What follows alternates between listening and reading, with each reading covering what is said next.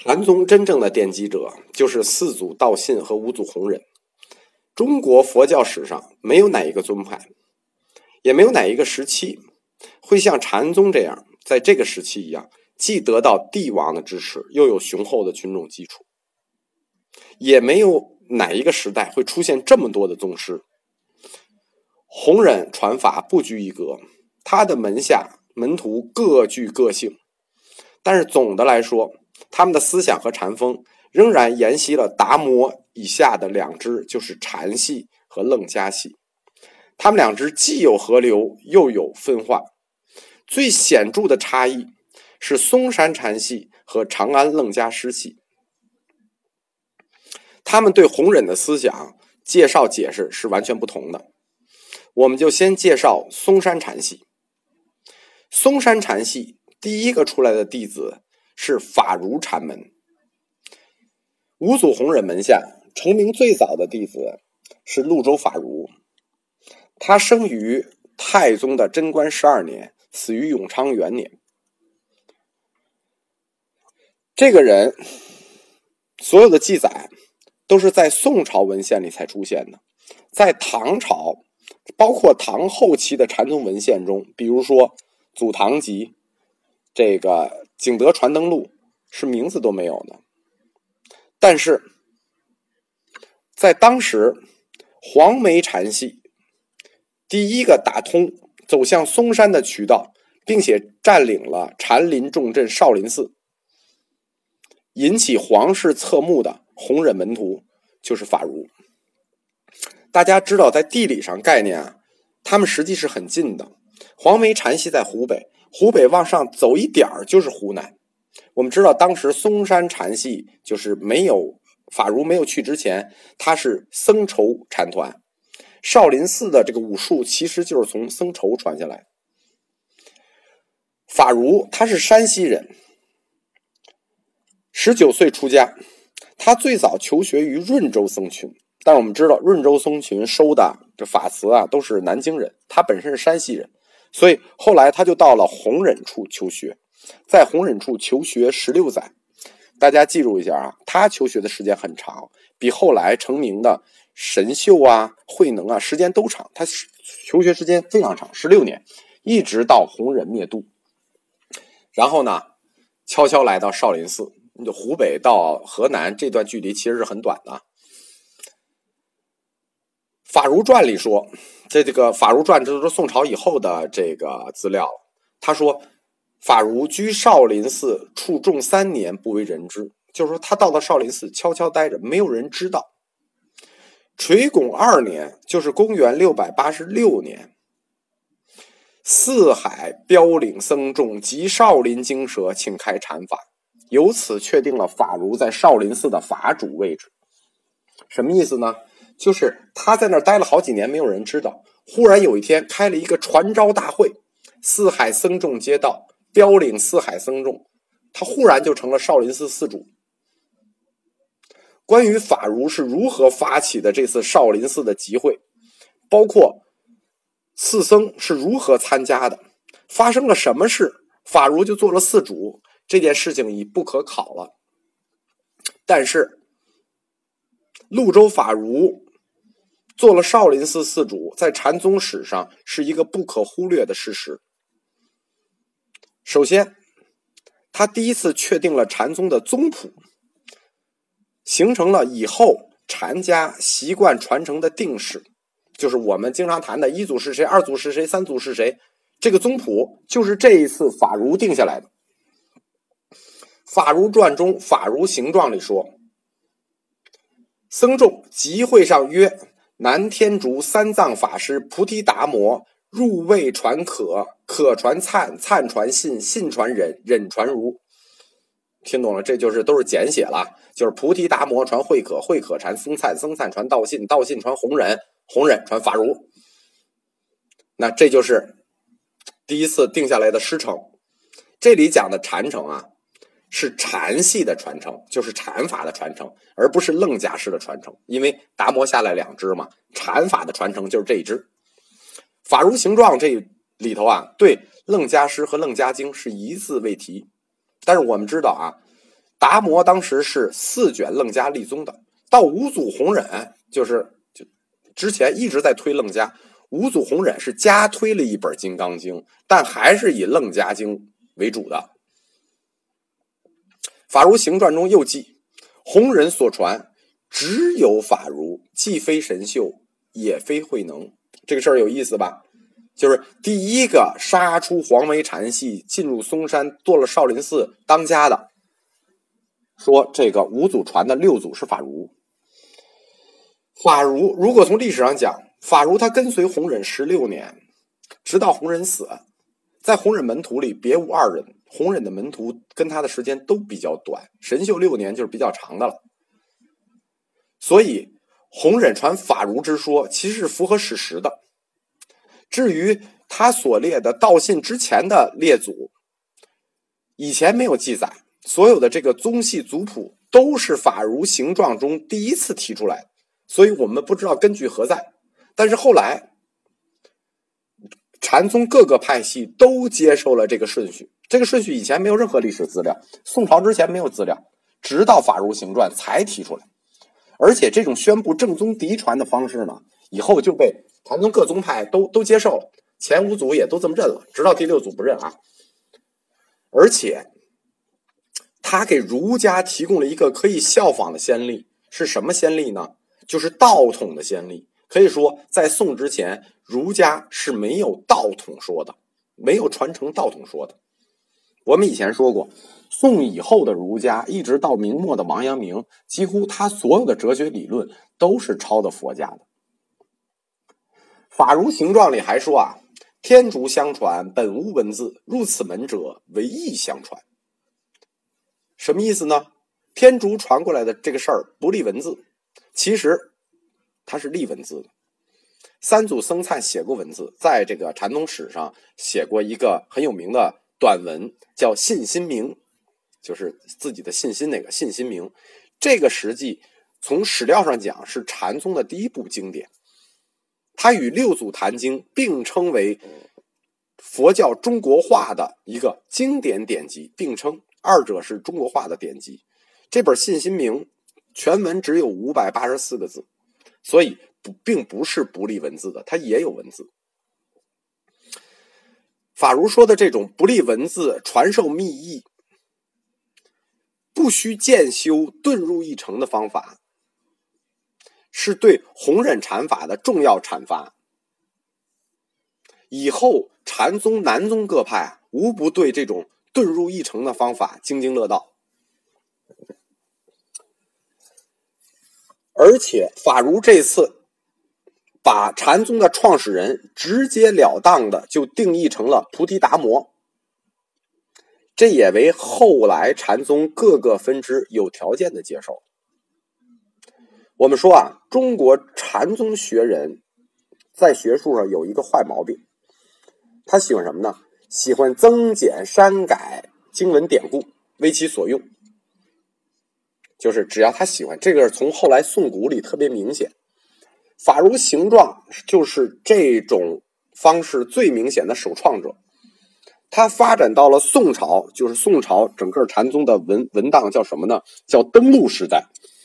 整个宋朝就是写登录，那就更夸张了。这种恶劣的学风呢？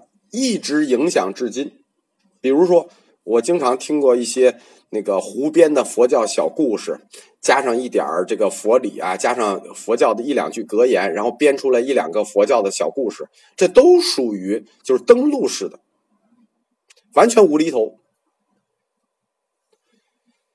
法如形状涉及的法如禅思想，其中最重要的一点，也说最引人注目的一点是什么呢？叫开佛密意，遁入一城。突出的就是遁入。什么叫遁入呢？就是顿悟。这也是后来六祖慧能的弟子神会拿来抨击神秀禅法这个见悟的主要武器，就是从法如的顿悟来的。所谓开宗密意，开佛密意。佛的密意是什么呢？就秘密的意思的这个意，这个意是什么呢？其实这个意就是南禅宗所谓密传心印里头那个心的原型。开佛密意和南传宗的密传心印，它是一句话。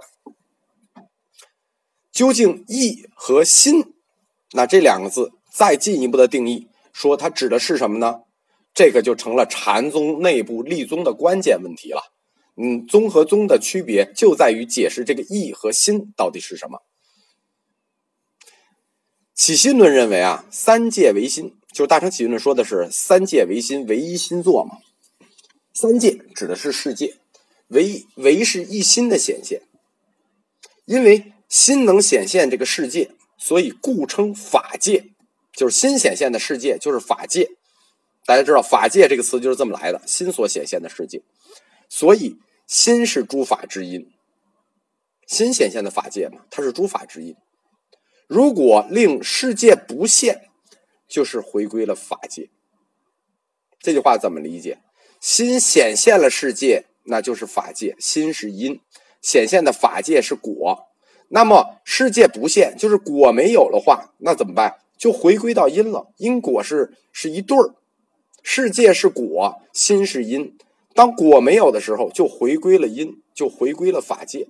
所以心是因，果是界，那这不就断了吗？就回归了法界了吗？法界的特征是什么？是无分别的寂静，而由寂静能引出无所不知。因此，所谓法如所说的一法，其实就是大乘起心论说的一心。一旦懂得了这个道理，那就叫顿悟。那这一段我就把法如的这个。禅思想和大乘起心论是怎么合的，就讲了。如果没听懂的话呢，就自己再听一遍吧，我就不再讲一遍了。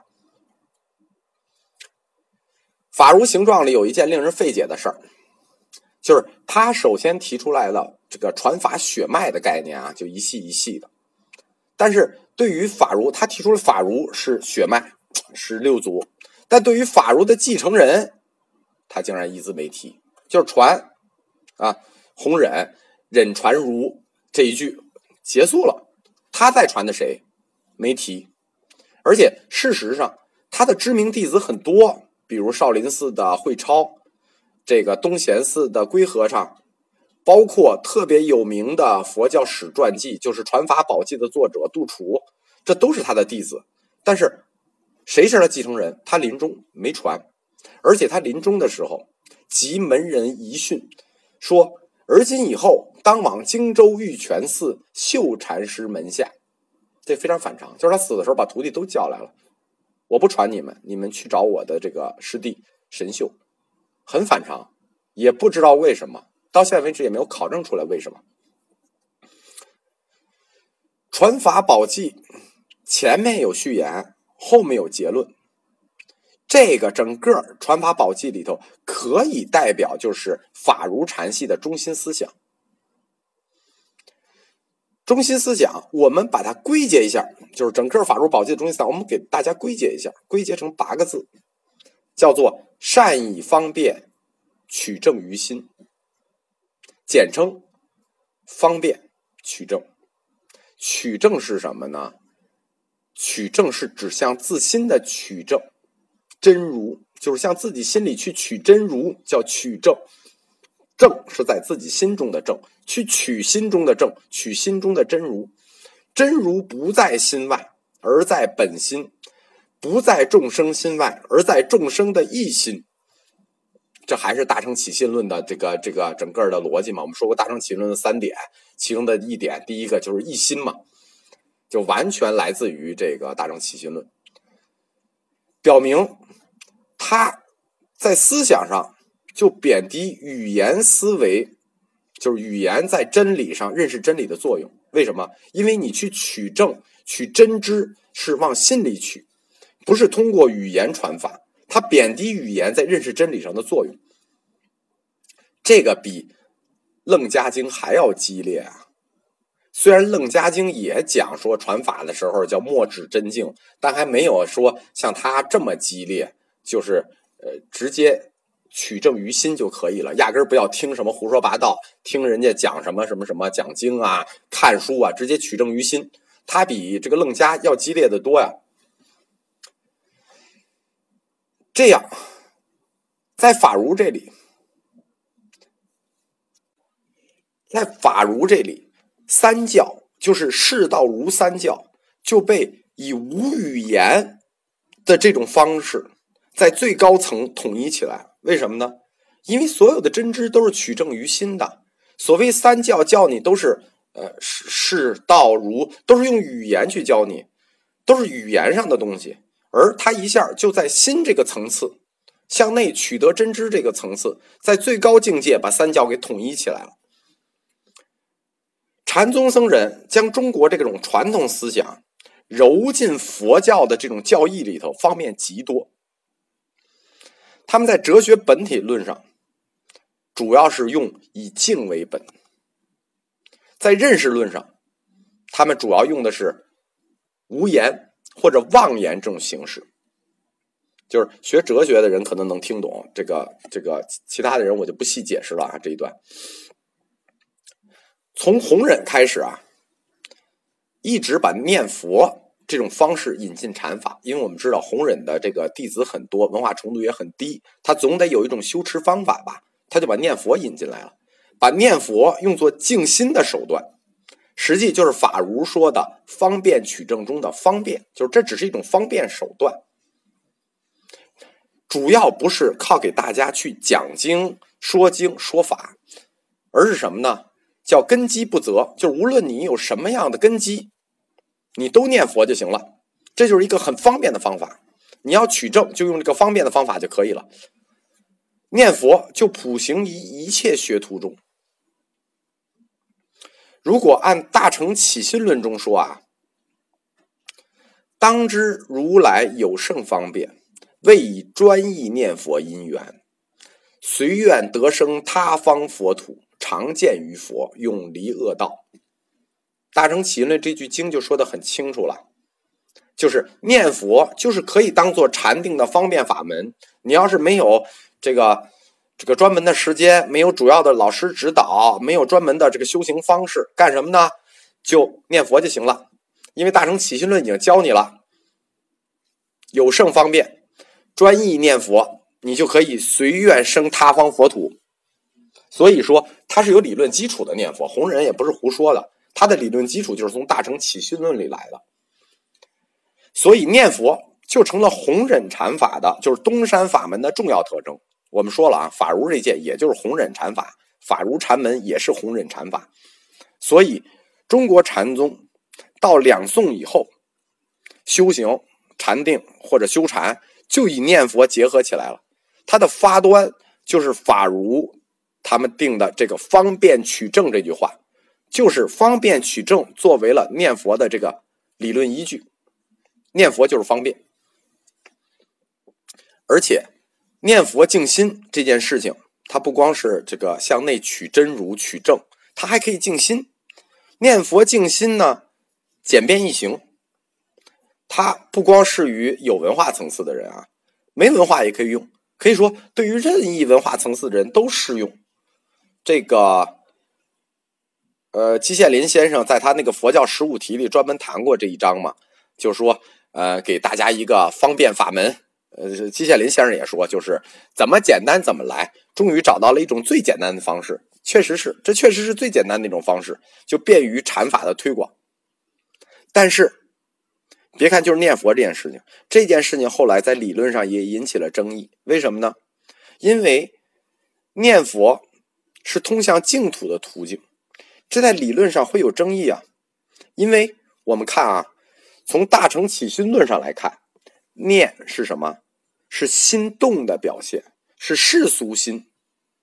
这跟大乘起心论的说心是什么？心是不动啊，但念是心动的表现，这是世俗心，这跟起心论矛盾啊。法如的弟子杜楚就说啊，念性本空，焉有念处？就是你念这个性本就是空，你念什么？